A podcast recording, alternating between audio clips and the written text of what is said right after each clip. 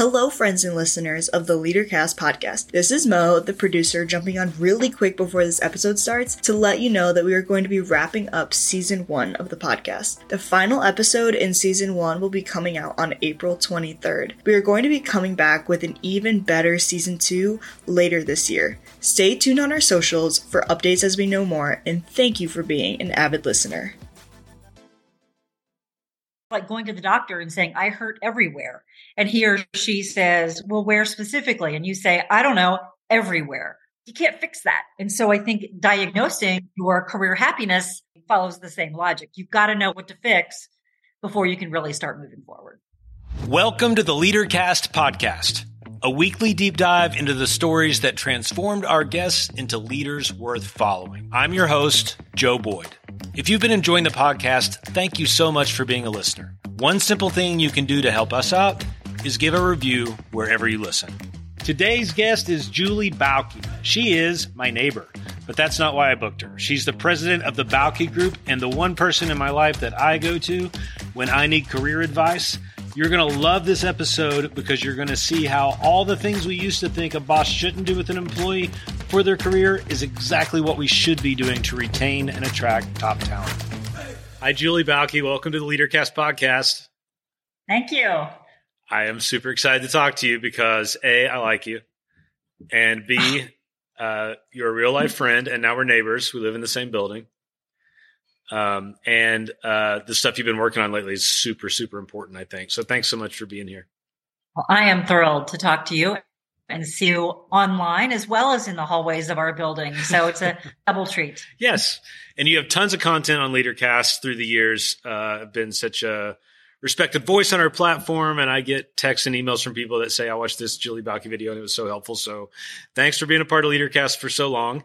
Uh, for those of you who aren't, who don't know your story though, could you tell us a little bit of, uh, how you got your start and where you are, what you're into these days?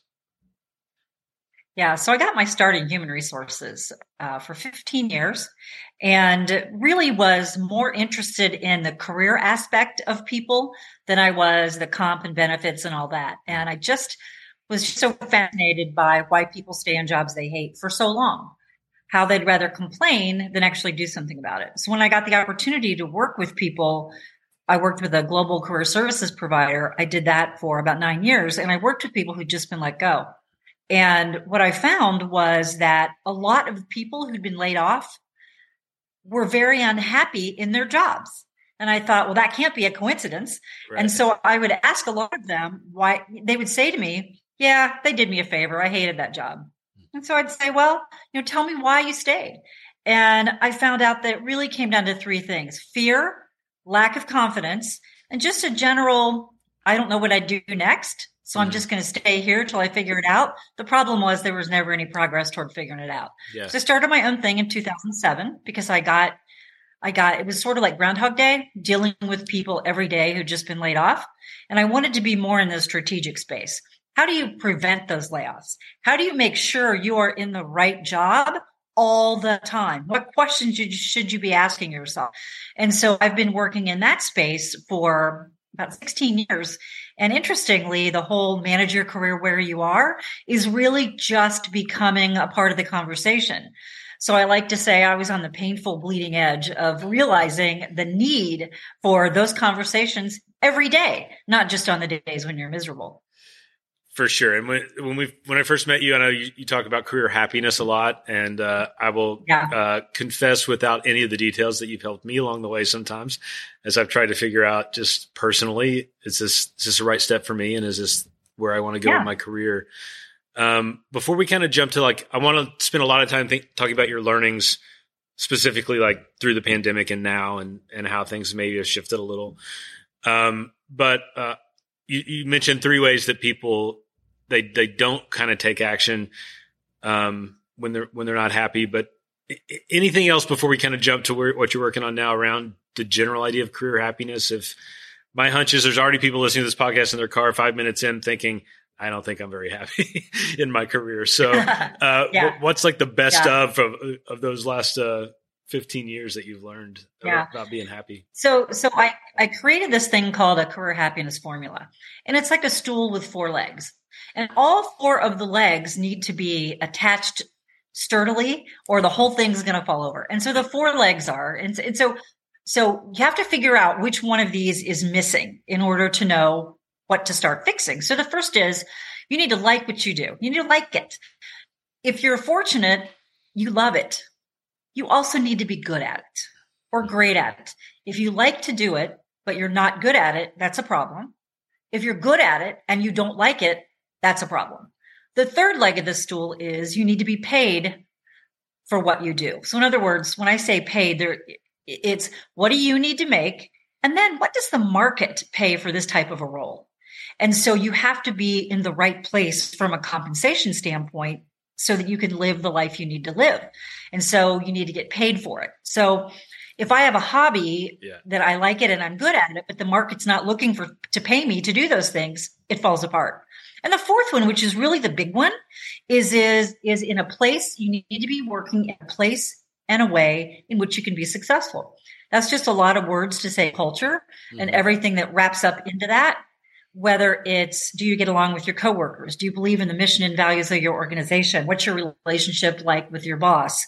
And are you in the right place? And if you really think about it and do some testing around that, you realize that all four of those things have to be working simultaneously. If one of them isn't, the whole stool falls over. Mm-hmm. And so I use that as a way for people to say, okay, this is the thing that's not working for me. Then you know where to start fixing versus like going to the doctor and saying, I hurt everywhere.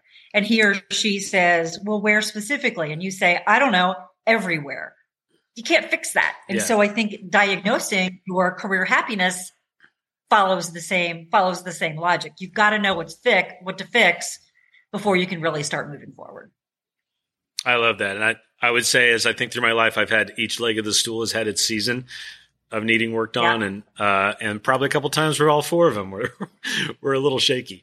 Uh, but um, yeah. But it's it's certainly is helpful to think through those things. And uh, you know what's interesting is a lot a pattern that has developed on the podcast, done 25, 30 episodes since we came back, it's interesting that a lot of the quote successful people uh, spend a lot of their 20s doing the sort of thing that they just loved uh, and they were good at, and a lot of focus on that. A lot of them were artists and musicians, and like me, an actor, and uh, and then you sort of start mm-hmm. to butt up into you know this is great for this stage of my life, but maybe it, I can't make a living doing. And you start to ask those other questions as you get a little older, perhaps for some people.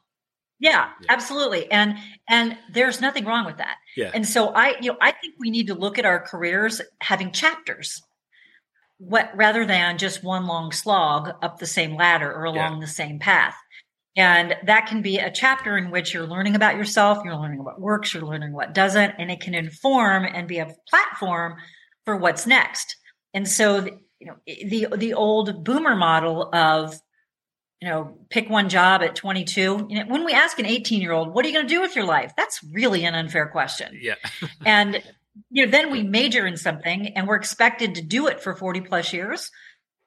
And that, that makes no sense. That's why there are so many people unhappy at work and have been and why the engagement numbers are so low. It's because people never learned how to manage their careers and how to make smart moves not just jump when the fire got too hot because that, that you're never going to land well in that case.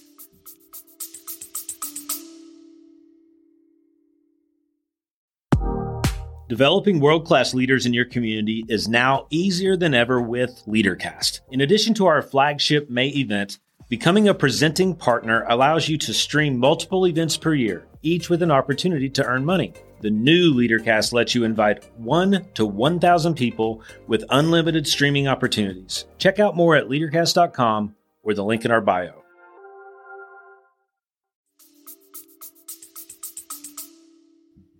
Love it. I also, uh, you can spend some time with my 21 year old when you get back. It'll Anytime. Send him up. He's 21, right? he's graduating can, uh, from college this year and he's a great kid. Uh, he probably doesn't listen to the podcast, so I can say whatever I want. But he's he's a great kid. he probably uh, doesn't listen to you. but him and so many of his friends, you know, I, I would say, and maybe it's just personality, but maybe it's generational. I knew exactly what I wanted to do when I graduated from college. Uh, it turned out it wasn't what I was supposed to do with my life, but I tried it.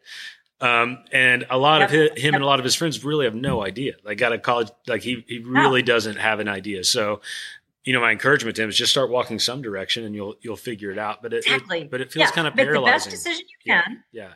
Right, and learn from it. Yeah. What did I like about this? What did I not like? What do I want to do more of? What do I want to do less of? What do I now know I never want to do again? Right. I mean, I'm sure you can look back in your career and say, wow, you know that I shouldn't have said yes to that. Yeah. Or wow, I wasn't very good at that. Or times when you ignored your own gut about what you're good at and what you love to do and followed somebody else's advice, which is really, I mean, nobody knows you better than you. And so your advice from parents, from you know friends from colleagues you should consider those and bring those into your thought process but there has to be a dose of follow your heart in there as well yeah. because you, you know you and you know what you like and as long as you keep as you pivot you keep moving more toward that and also consider that you're going to be different at 32 42 and 52 and yeah. 62 yeah. than you are 22 and be open to that and not put so much pressure on yourself that you have to pick the end all and the be all right now and then never deviate is uh, just a recipe for unhappiness i think yeah and I think you've figured that out. That's what your life work has been. Here's what I'm most fascinated about, though, what I want to talk about the most. Yeah. Because it, uh, I'll say what I feel like is happening. I know we've had one-on-one conversations about this, and then you say it better. How's that? So, what what feels like is happening okay, okay. is uh, for years and years and years, uh, the, the kind of work that you did with folks and people like you have done before you was often an individual sort of thing where you realize you're not happy in your career and you have to be kind of secretive about the whole situation because you don't want to lose your job. So you go find a career coach or someone to kind of help you figure out what you want to do and you make your own personal plan uh, to you know have the courage and to go try something else or whatever. But it, it my perception is it's often something you kind of want to hide from your boss for the most part um, because in the in the old way of thinking perhaps we don't want to give any indication that we're not happy here or that anything like that what it, it feels like a major shift has happened in my mind in the last however many years to organizations that are starting to really get ahead of that um, and and help their employees figure out what they want to do more, even if it means risking they might go somewhere else. Um, tell me if I'm kind of on base with that, and specifically, is that what you're seeing, and, and have you noticed a shift, or am I just way way behind? I think we are at the beginning of that. Yeah. And I hope that that becomes something that is widespread. A progressive organization actually gets that. They understand that when you give people the tools and the language and you open up and you create the kind of culture and you open up a conversation with someone around what do you want to do more of here? Then you are not only that is such a major component of retention and engagement but the fear sometimes with non progressive organizations is if we give people these tools, they will leave. Yeah. And you know, I saw I it's interesting. I've thought this way since 2007, but the world just finally started catching up. And so we created actually a, a, a, whole program from start to finish that gives your people the tools, the language, the process, the hard questions to figure out what they want and then it ends with a one page career plan that you can go then talk to your boss about. Hmm. And you know what what's the opposite of that is what we see with a lot of especially Gen Z and younger millennials is that they look at their boss as their career mommy or career daddy. And the problem is your boss probably doesn't know how to manage his or her career. Right. So why exactly, you know, and, and so you're like, what do I want? What do I want to do now? Well, you know, I'm ready to move. I want more responsibility. They can't, but they can't answer the question, more responsibility for what? Yeah. All they know is they want more or different. The problem is with this generation, a lot of times they'll just leave. If they, and I've talked to some Gen Z people and they're like, I'm just going to quit. I'm like, well, why? Well, I'm not getting what I want. Well, what do you want? Well, I don't know. Well, that's stupid. you know, so so you have to you have to have a process. We're just piloting this at a company in Cincinnati, and they started with one Gen Z person who was really, really anxious for more. And he was kind of driving people crazy with, I want more, more, more. And so they put him through our program and he went, Wow, okay, I get it now. I know myself better. I know how to talk about myself better. I know what I want And he said, you know, we need to bring this to the rest of the organization, which is exciting because you know this career i always say it's called your career for a reason. Yeah. It is yours. Yeah. You can't outsource it. But but there's a skill a knowledge gap there because nobody ever taught us how to do that. I mean nobody taught me. I had to figure it out myself through trial and error and through seeing people mess it up. And i thought what is the process to help someone figure out their role and then the next question is can i get it where i am yeah and the it, it's going to be the answer is going to be yes a lot of the times.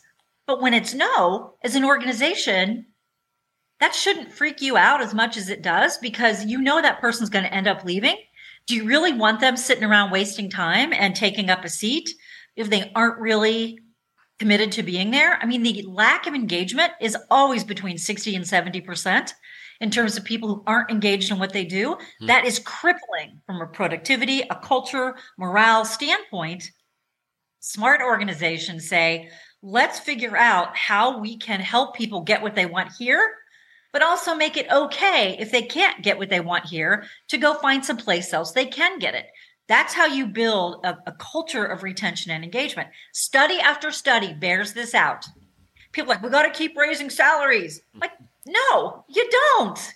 You know, salary is in the middle of the pack when yeah. you look at what people want. But it's easier to raise salary in some ways yeah. than it is to create an entire culture change around how do we build this culture around retention and engagement and career management. How do you figure out what you want? And so when things started to change here in the last year, what happened was it was so interesting. I got a call from a company who said, We want, our people want career management tools that they can navigate, use to navigate our organization. Can you help us? And what do they say when someone asks you a question like that? Yes. yes. and then you go figure it out. Right. So we did it for this this big company, and it was so successful that I was like, "Oh my god!" Like I, so we st- it was so successful and i'm still doing work with them and we said how do we take this and make it available to progressive organizations people and, and individuals as well? So if you're sitting between jobs you're like i don't know what to do next or you're sitting at a company i don't know what to do next um, how do you how do you figure it out yourself? And so we created a process and made it incredibly affordable to figure this out themselves no matter where they're sitting and then for organizations to bring it in and start to create those conversations around the right language. And that's where we are. And it's where we need to be. But we're just starting to tiptoe into that. But to me, it's really exciting. But I also get that it's really scary when you're used to leading an organization in the old way, which frankly is not working anymore. Right. And I think there's a shift for me. I did have a couple young leaders leave our organization. Uh, it was the company I was running before LeaderCast, but um, one of them straight up told me, "You, you, I I like working here. I like the work. I like you as a boss, but you've you've never given me a career plan or a pathway. So I'm going to go somewhere where I can find one. Um, and uh, I was just like, I, I mean, honestly, I didn't really ever think of that as my job. uh, so, uh, exactly. uh, but but she did, and she was a high achiever, and she's doing great now, and all worked out for her. Um, and I'm rooting for her. But I think that was a shift for me. That was maybe three years ago. You know, of realizing there are a lot of folks coming in that um, certainly my parents weren't thinking that their boss would be their career consultant. Um, I I had good bosses that I would feel comfortable dancing around it with a lot through when I was younger. I would and would kind of hint, I might not be here forever. What would you and, and but I always felt like it was my initiative to try to get a little bit out of it. Um, mm-hmm. And it mm-hmm. just seems to me like a lot of folks are coming in assuming my boss is my career guide and yeah, we can. Yeah. It's not going to do any folks. Uh, I'm Gen X, which does exist, even though they never talk about it. Uh, Generation X, Aww. and then like a middle uh, child. But but folks my age and older, I think we can do we can fall into the fallacy of all older generations throughout history that just complain about the younger generation or we can yeah. accept the fact that maybe they're onto something maybe all along we should yes. have been helping yes. people you know yes yeah. yes Absolutely.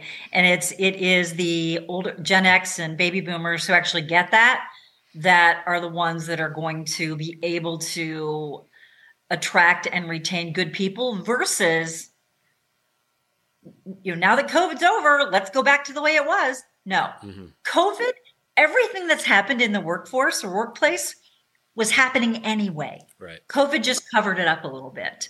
And so now when we go back and you've got these leaders saying, get back in the office or else, that might have worked with baby boomers and Gen X, but with the younger generations, they're like, or what? You know, right. I have a young mm-hmm. friend who yeah. was a real star at SpaceX. She's like 30. And Elon Musk came back and said, everybody back in the office. And she went, nope. And she had a new job with ESPN in two days. Yeah. And so, you know, that that's there. I think we're not, we're so stuck in the way things were and the way that just because we did it that way doesn't make it right. Look how many miserable people we have. And I love the phrase, which um, uh, you, uh, we all deserve a career that serves our life. Hmm. And I just, I love that because you can't, we're in a world now where there are no boundaries. You, you know, back in the, back in the day, if your boss wanted to get a hold of you, at night, they had to get out the white pages and look you up and call you. They weren't going to do that. Now we have situations where people feel tethered to their jobs 24 7. Yeah. And that's not healthy. Yeah. It's just not. And and so it, it that, that to me that means it's more of an imperative than ever that your work serve your life because if you hate your job, it is out there in the fringes of your consciousness 24 7 versus being able to walk home at 5.30 put your briefcase down and not think about it till 8 o'clock the next morning. You had a divide. There yeah. are no divides anymore. Yeah. and so that imperative for career happiness is even more significant. It's not just a pie in the sky. I think it's a necessity to live the kind of life you want and have the impact on the world you want. I, i'm always i love it. You get me fired up. Uh, the uh, I think some folks are probably wanting me to go back and ask that one page thing you were talking about with my career plan on it. Yeah. Uh, could you talk a little bit about what that is? And we'll make sure at the end here you can direct people to your website or wherever they can, can yeah. get help with that. Yeah. But what I, I, mean, I'm fascinated. We've talked about it some, but I don't know exactly what, what's on that page. Uh, you know, how how do you get your whole life kind of narrowed down to one one yeah. page? so what we do in the program is we walk you through a process. Yeah. There are three videos, more Julie than you could ever imagine, um, much more than you want, case studies, examples, and then a workbook that you work through. There's seven steps to intentional career management. And so we walk you through each one of those, explain what it is, and then there's questions around it. And then the one page plan is the output of the workbook. And so it literally is something that says, here's who I am professionally. Here are my best skills and strengths. Here's how people see me. Here are my professional and personal priorities. Here's how I think I can be a best use and to this organization as well as, you know, in the world in general. And here's some my thoughts about what I want to do more of, less of, never again. And so by but you can see where if you just start with that one pager, you're not going to get the right answers because there those are really big questions. Like, who are you professionally? That's a big question. Right. I mean, it's like, and very few of us can articulate that. It's a it's a variation of tell me about yourself. And most people just verbally vomit and hope that something sticks. And and so it's really a tight statement that says, here's who I am. Here's what's here's here's what you get when you hire me or you promote me. Then we also talk about how do people see you? Because I might think I'm a great singer and I am not. And no one in my life would say that I am. Right. And so there has to be that both sides of that that says, you know, here's here's who I am, here's what and, here's how people see me, here's my reputation. And then, you know, here's what's most important to me right now in this chapter.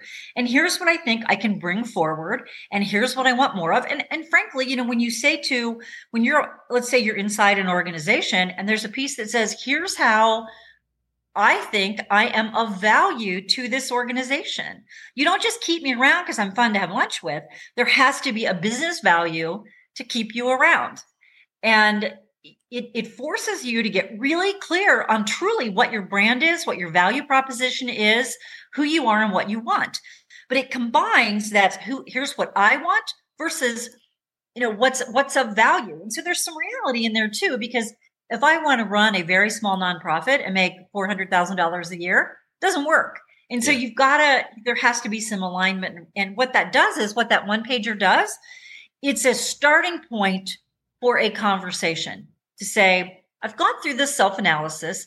Here are the things that are most important to me and here are the things i want and here's the way i see myself and here's some real introspection i did and it starts that conversation with your manager or with who with potentially it also starts if you're in a job search it helps you focus on what what jobs to what jobs should i be focused on and where should i look? What pond should i fish in? And then um, it helps you from there. It helps your it helps people help you. It's the opposite of saying i want more. More what? Yeah. Stuff. That's not helpful and so at the very least it starts a conversation. Now gen z is not known for being able to have actual face-to-face conversations. It's it's they're not quite used to it. They're used to kind of texting everything and doing everything online doing everything on slack or wherever it is. And it, it's it can be a conversation starter to say you know here's what i really want. Here's what i think. And it allows your boss to give you that feedback and for you two together to figure out how to help how to help you move through the organization. Or it also allows your boss to say that's not what we're trying to do here. We're going this way and you want to go this way. And so you know it's th- those are the scariest conversations. And yeah. so in our organization version we have a manager's guide a manager's video and everything. But those conversations have to start. And i think it has to start at the individual level. And so yeah you you get this one pager that's like this is me. It's hard work but everything worthwhile is hard work yeah and so when you have this one pager there's something about self-awareness self-knowledge and clarity that makes you sit up straighter and be more confident as you move through life and as you move through your professional world. But it's those are scary questions. We are never asked that. High school, college, our employers never ask us. And so it really is an inside job that you have to take on yourself. And so we took all of our learnings from the last how I don't know how long and put it into one program from start to finish that you buy it for an obscenely cheap price and you own it and you can go back through it as many times as you want because yeah. my goal is to get as many people access to what I've learned over the years as I can. And I think it can be used no matter whether you're 22 or 52, whether you're coming out of professional sports or you're an accountant, because the process of career management, it is industry and profession and age agnostic. Yes. And that's what's so powerful about it. Well, I, I should, I feel the need before I say what I'm going to say to say this. Uh, you are not a paid sponsor. Uh, I get no kickback on pushing your services, but I, I, I think uh, I, I think what you've purposely devoted to and also stumbled upon in the last three years is uh, is such a brilliant evolution of what you bring to the world in my mind because uh, you're always who I would send, especially high capacity folks to that just wanted to know what they were going to do next. You know, that's yeah. how I that's how I used to think of the great thing you bring to the world. And you still bring that, but now you've you've taken that and made it almost a leadership tool, so that uh, it's the opposite of hiding it from my boss. In in a perfect world, I walk into my quarterly evaluation, uh, and uh, it's probably virtual, and there's no actual desk anymore. But my my my boss would have my one pager on her desk, right, and then I would be coming in with it as well. And what's great to me is that uh, whoever my boss's boss is, my boss might also have that that page. Yeah, and it, they should. It, as it becomes part of the culture of the organization, it's leadership gold. I think so. Uh, if you could just speak straight to leaders, like when, um, of the great advantages is having that one pager for the folks you're trying to lead, and maybe even specifically, what are some of the where would your eye go first if you were doing a quarterly evaluation with someone and you had their plan? You know, what sort of questions might you ask that you might not think to ask if you didn't have that in front of you. Does that make sense? Yeah. So, so um, probably the first thing I would ask, I'd say, let's talk about what you see as your next best move and how we can make available to you conversations, opportunities, either inside this community and inside this organization or in the community. So let's say you wanted to, here's an example. Let's say you wanted to get better at, you really like being up in front of people and presenting results, but you know that you need you need more experience. Well, maybe the opportunity to get all the experience you need isn't in your workplace right now. So how can you help suggest, facilitate, brainstorm, support, those opportunities. Maybe it's joining Toastmasters. Maybe it's joining an industry specific group, professional group, or a professional, like a, a, group of accountants that meet, or somebody in this in our manufacturing of cardboard boxes industry. And so how can so I think that the role of a leader is to understand, brainstorm, facilitate, support, give them time off to go to those meetings. Um, find a way to get out of this you know my goal my my goal as a leader is to make sure you stay on task. Sure that's a part of it but as a leader if you really want to be a leader worth following you have to really have the best interest of your people at heart 360 degrees. Yeah. And that's and and so that's what i think is so hard and middle managers right now are getting so squeezed by their bosses like when elon musk came out and said everybody back to the office my heart went out to the middle managers hmm. because they're the ones whether they agree with it or not who have to who have to make sure that happens so they're getting squeezed. And so it's very easy to fall into the tactics of getting the people in the door, keeping them there and put your thumb on them. But that is not going to work. Even though it might be counterintuitive, helping people reach their goals in a 360 degree way is what binds people to you and makes you a great leader. And there's a fear on the part of leaders that if I if if I ask people's input I have to do everything. So if I say to you, tell me three things you want to do in the next year, and you tell me those three things, and I realize two of them aren't possible, there's a real fear on the part of leaders of saying, you know, two of those are going to be difficult. We can talk about that, but let's talk about this one that I know yeah. we can help at. So it's like, it's like, so I always think of when organizations do an employee survey, an employee satisfaction survey. Mm. This happened to me when I was in human resources we do this employee satisfaction survey, and the results were bad. Of course, everybody knew we did the survey because they filled it out, and so they fill it out with with with the the feel with the the thought that this is they're genuinely asking what I think. I'm going to tell them. Well, as soon as the leadership saw that the results weren't what they wanted, they pretty much told me to forget we ever did it. Yeah, right. Told me to bury it. Yeah. So of course, all these people are coming to me. Whatever happened with that employee survey? you damage your culture exponentially. First of all, it's it's acting like my people are stupid because they're going to forget. Hmm. And that was I think at that company, that was the minute I said I'm done here. I can't walk authentically. And so I think managers sometimes are afraid to ask the questions because they feel like if the answers are something they can't impact, then they feel like they're not doing their job or but the truth is when you ask people for their input and you consider it they those people that you ask they also understand that you can't do everything and so there is just this instead of thinking about i'm smarter than you are here's my people and i'm so smart and i'm at the top of the pyramid and i'm smart because i have a big job and i make more money than you do this it's it's like this now yeah. you have to look at your people as partners in reaching your goals. And in order to get people to buy into what you're selling, you have to think of them and care about them more beyond just what just what they can do for you in reaching your goals that then makes you look good. So I think there's opportunity in every organization. First of all, looking at what are your criteria when you promote somebody into a leadership role? how are you making those selections how are you training them it, and and uh, i think a lot of our problems are we have the wrong people in leadership roles yeah. who are making about them making about just achieving their goal and they really are not good at managing those relationships and that's where people start going people are looking for authenticity they they're watching yeah. what you're doing what your manager's doing what your manager's doing and they will decide based on what they see whether you are worth following and if you aren't, they will check out. Yeah. And there's so much you can do. And this is a part of it. Just saying, what do you want out of your career? Where yeah. would you like to go in this organization? How can we help build your skill set, not in the way the organization wants you to build it, although that's part of it, but also how, what do you want to build? How can we bring those two things together and help you get more of what you want out of your career and then by extension out of your life? That's what build loyalty. When I think of the best leaders I ever had, that's what they did so well.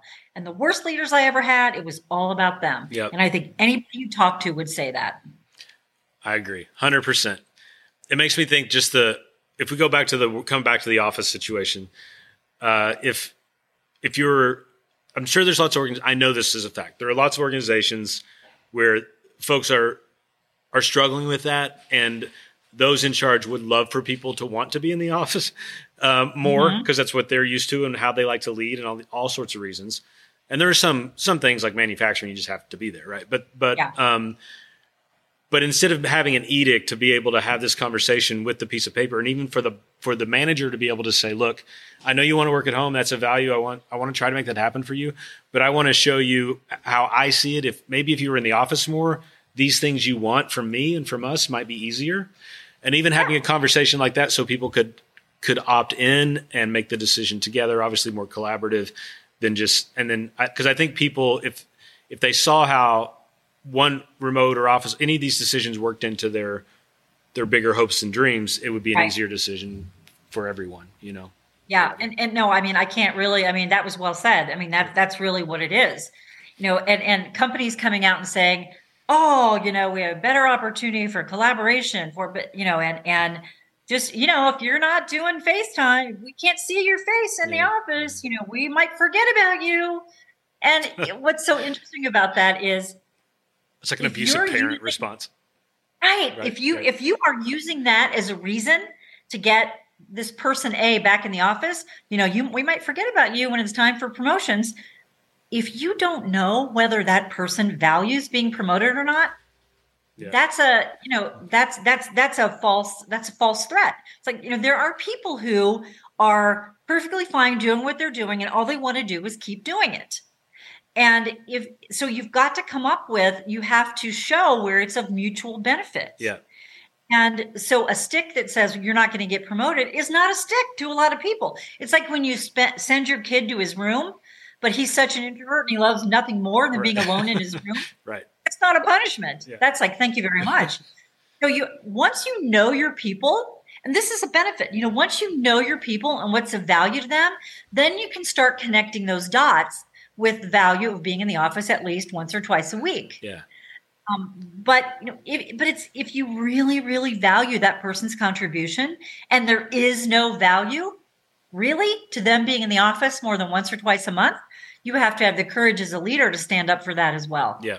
Because yeah. you're going to lose your very best people by you know by you know hitting them with a stick that they're like, yeah, that doesn't do it for me. I'm out of here.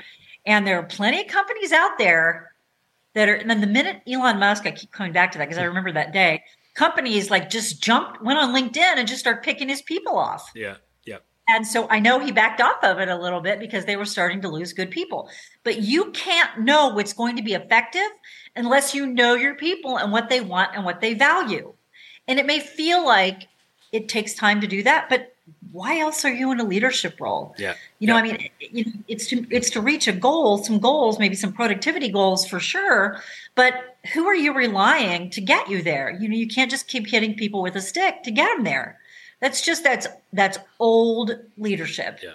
And we're in, I would say we're in we're in the period of watching the sausage being made right now, and it's ugly because everybody's trying to figure each other out.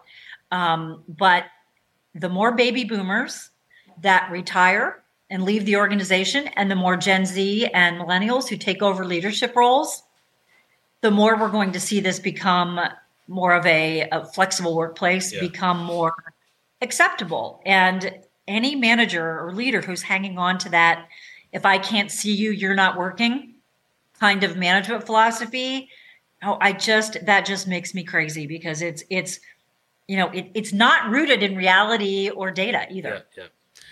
Julie, I love this. Uh, uh, we can talk more in the hallway, I guess. Uh, but our time here is up. Uh, thank you so much for being a part of this, uh, for being a part of our platform for so many years.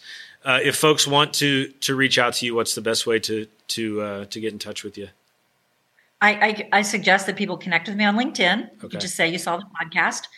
Um, or we are actually in the middle of redoing our website right now, which is, is about as much fun as dental surgery on your entire mouth for me. Yeah. Um, but we do have a link up right now to our new program. Our, it's called the Career Catalyst, which is what I've been talking about. Um, it's right on the front page, and um, check it out because I really think it'll help you get uh, rooted in reality and help get you unstuck. Cool. Which is there's a lot of people stuck right now, and um, I think we need to it's a good kick in the seat of the pants. And that website is what's thebaukegroup.com. Thebaukegroup.com.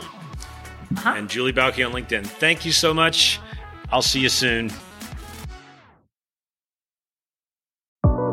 In today's ultra competitive job market, top tier talent are leaving companies in search of top tier professional development.